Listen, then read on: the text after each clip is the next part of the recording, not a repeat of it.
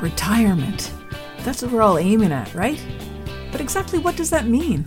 It conjures up visions of endless days of golf, drinks with little umbrellas in them on a tropical beach, feet up reading a book.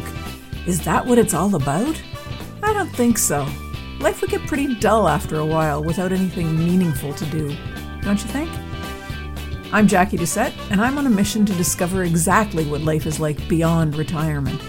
Join me while I chat with people who've already done it, who've retired to something rather than from something. Let's find out together exactly what's waiting for us when we say goodbye to that 9 to 5.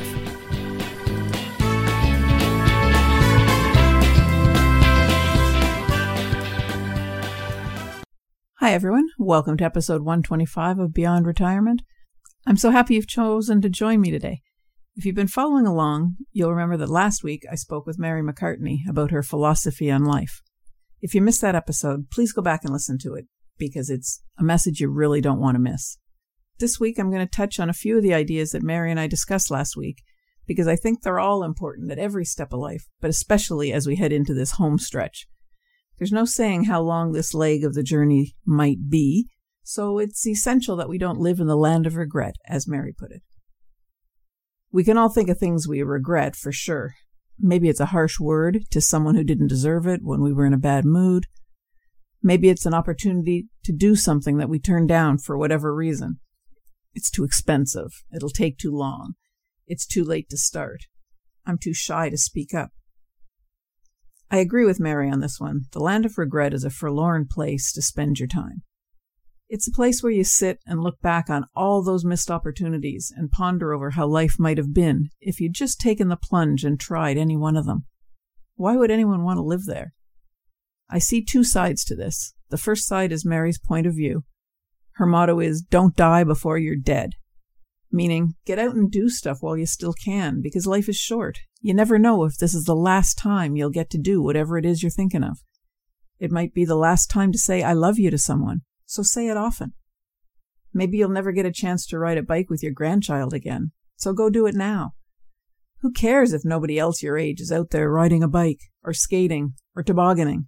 If you're physically able to do it, go do it.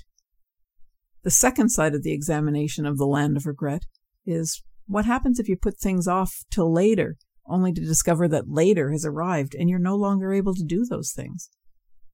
You'll be sitting there in your rocking chair, looking out of the street, or looking around your nursing home, maybe, thinking about all the stuff you could have done, all the stuff you should have done that you put off till later. And now later has come, and it's too late. That is the true land of regret. So, as Merri said, take advantage of what life has to offer you now while you're able to. Enjoy every second of it. Of course, that doesn't mean you have to go out and be busy and do stuff all the time. Enjoying your life is a state of mind as well. It's important to be happy with your life, with what you have and what you've done. I think the happiest, most successful people are those who can look back in their life from whatever point they're at and say, I've done my best. I've enjoyed life. I've made the most of whatever situation I found myself in, and I'm happy.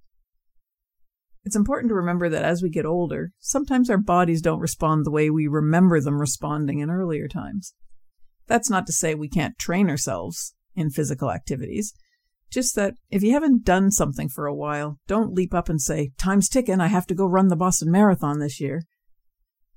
But it's important to move a bit every day. It's also important to exercise all the big muscles, like the ones we sit on while we're surfing the net and binge watching Netflix. Because those are the muscles whose activity continues to burn calories for us later on to help prevent the weight gain many of us seem to fight as we age.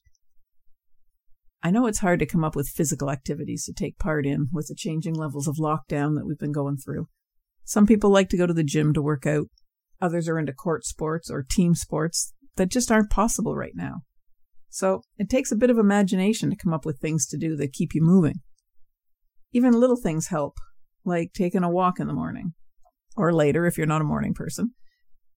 If you've got a yard, another option is to spend some time out there, weeding or otherwise tending to it. I'm pretty sure the weeds and bugs haven't been told there's a pandemic. Quite the contrary, without all the people messing things up, I think vegetation is growing quite well in most places. There are also a ton of online exercise classes to watch. many of them for free.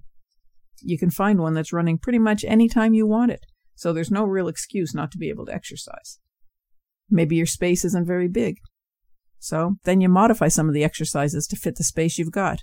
If you can stretch both arms out at your sides and turn in a circle without knocking things over, you got enough room to exercise. Another idea that Merri just sort of breezed over is the fact that doing stuff makes you more interesting. Have you ever started a conversation with someone and suddenly not had anything to say? It's awkward. We rack our brains trying to come up with something to say that'll draw out an, anything worth talking about.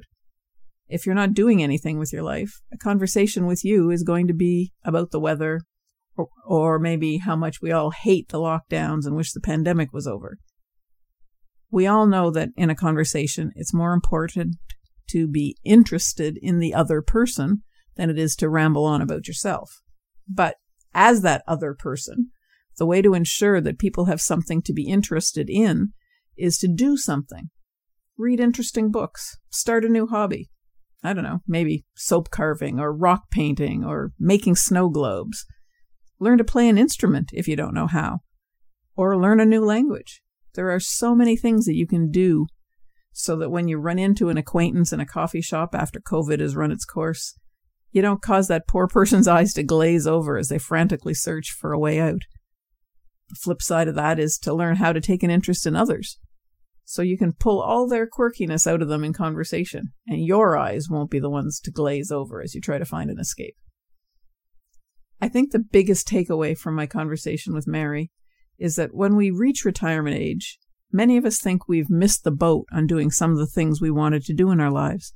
And generally speaking, that's simply not true. All through our adult years, we put things off till later, saying to ourselves or to our family, we don't really have time for that right now, but we can do it later. Well, guess what? You've reached the point in life that's called later. Something to uh, keep in mind while you're figuring out what you want to do is the idea that balance is important in life. Sure, it's important to do the things you've dreamed of doing and scratch off those bucket list items. But it's also okay to take time for yourself because I'll bet that throughout your working life, you didn't spend a lot of time doing things just because you wanted to. Self care is something that's incredibly important to overall health, both physical and mental. Now that you've got some extra time, make sure you carve out some me time to simply relax and recharge.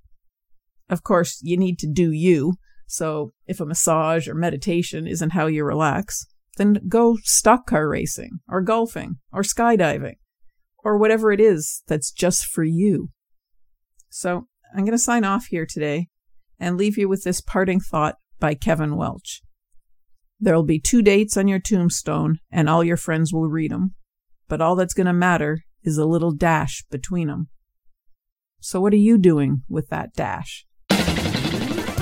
And that's it for this episode of Beyond Retirement. Thank you so much for hanging out with me. I hope you enjoyed it.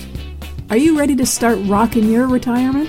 Head on over to www.beyondretirement.ca forward slash rocking it and sign up to plan out your own roadmap for retirement. Don't wait till it's too late.